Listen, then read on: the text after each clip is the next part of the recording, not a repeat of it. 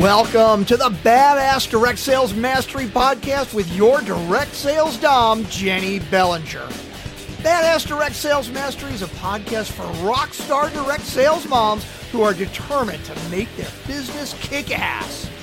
Jenny will share her knowledge of effective sales and recruiting techniques, tips to get what you want from your business, and will interview direct sales professionals and leaders from various companies. The interviews will give insight to how these rock stars got to where they are and where they plan to grow in the future. And now, the direct sales dom, Jenny Bellinger.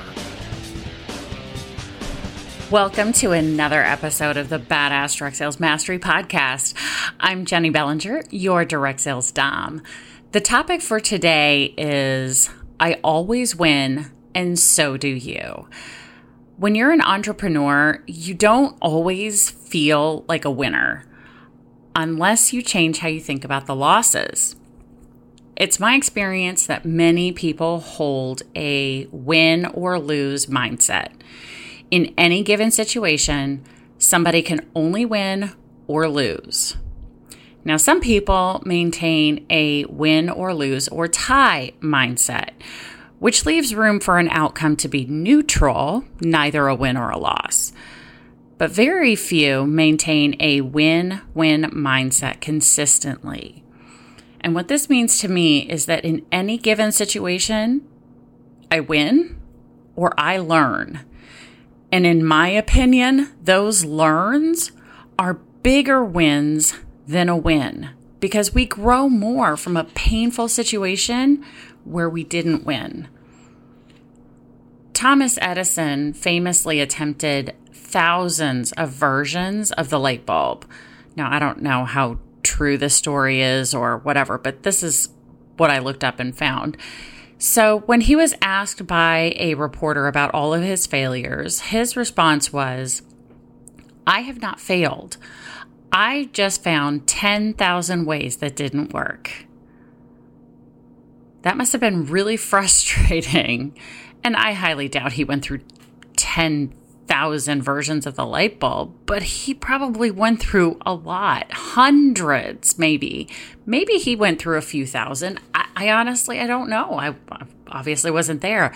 But that must have been incredibly frustrating to go through that. And yet, it doesn't seem like it got him down. And he ended up inventing the light bulb, which was a, a life and world changing invention.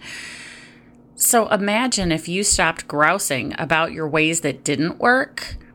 Celebrate the fact that you tried and failed and learned what not to do, and then moved on to the next idea. Thomas Edison also said many of life's failures are people who do did not realize how close they were to success when they gave up. Because those who don't give up are those who celebrate their attempts and move on. They stick with it until they win. Take a moment and think about the people that you see as successful in direct sales. Now, I bet if you went to go ask them if they were always successful, Many, if not all of them, will answer with an emphatic no. Now, keep in mind that if you're very early in your direct sales business, you might be comparing your chapter one or two to this successful person's chapter 42 or maybe chapter 143. Now, how is that fair to you? You are just getting started. You're a toddler and they are essentially Olympic athletes compared to you right now. But guess what? They fumbled over words and screwed up and had parties where nobody showed up, put posts on social media that drew crickets. But it all happened when they started. And they learned from their mistakes and they grew. And most importantly, they didn't give up.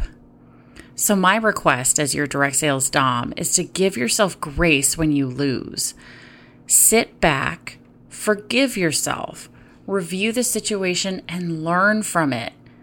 Then count it in the win column. Because I always win, and so do you.